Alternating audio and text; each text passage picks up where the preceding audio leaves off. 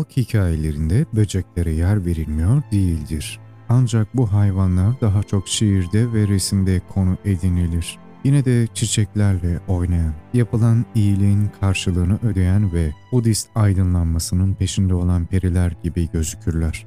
Bunlar arasında minnettar aranın hikayesine rastlarız. Ateş böcekleriyle kelebekler hakkında da benzer hikayeler mevcuttur. Halk müziğinde Yusufçuk sık sık konu edinilir. Kırmızı olan özel bir türün ölülerin bu dünyadaki eski evlerine geri dönüşüyle ilişkilendirildiği düşünülür. Halk hikayelerinde konu edinilen kelebek rengarenk kanatları olan minicik bir peridir. Cırcır böceği tezgahı üzerinde dokunmasını yapar ve yaklaşan kış hazırlanması için şarkı söyleyerek insanları uyarır. Matsumushi, çam böceği, yas tutarak arkadaşlarını bekler. Bunlar arasında en popüler olanı kelebektir. Bunların minik canlıyı temsil etmek için festivallerde sık sık enstrümantal müzik ve karakteristik bir dans sergilenir. Kelebek ayrıca No dramasında da görülür. Hikaye şu şekildedir. Gezgin bir keşiş Miyako'yu ziyaret ederek metruk bir sarayda bir gece geçirir. Sakin bir bahar gecesidir. Hava yumuşak ve sislidir. Ayın uysal ışığı etrafta aydınlanmaktadır.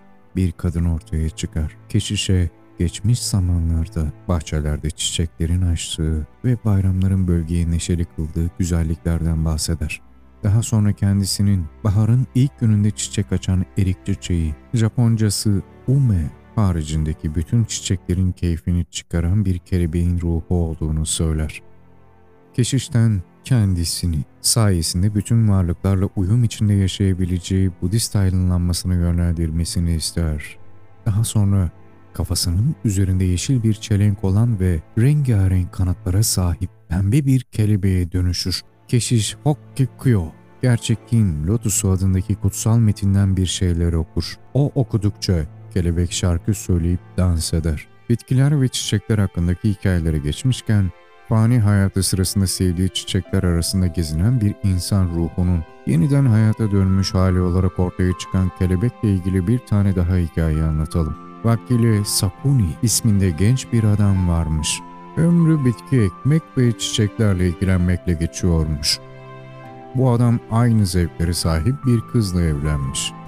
Evli çift büyük bahçelerindeki güzel çiçeklerden başka hiçbir şey umursamıyormuş. Erkek çocukları olmuş ve çiçekleri olan düşkünlükleri çocuğa da geçmiş. Pastoral hayatta uzun yıllar geçirdikten sonra kadın ve kocası göçüp gitmişler. Çocukları kendi bitkilerini ve çimenlerini sanki vefat etmiş annesinin ve babasının ruhlarıymış gibi öncesinden çok daha özenli bir şekilde yetiştirmiş. Bahar geldiğinde çocuk her gün iki kelebeğin görüldüğünü ve çiçekler arasında birlikte kanat çırptıklarını görmüş. Kelebeklere hayran kalmış ve hastalanmasınlar diye onlarla ilgilenmiş. Bir gece rüyasında ölmüş ebeveynlerinin bahçeye geldiklerini, çiçekleri hayran kalarak gezdiklerini ve nihayetinde kelebeğe dönüştüklerini görmüş. Ertesi sabah çocuk aceleyle bahçeye koşmuş ve kelebeklerin tıpkı rüyasında gördüğü gibi çiçekler arasında uçtuğunu görmüş. Dolayısıyla bu güzel kelebeklerin aslında annesiyle babasının ruhları olduğunu anlamış. Bal ile besleyip koruyup saklamış.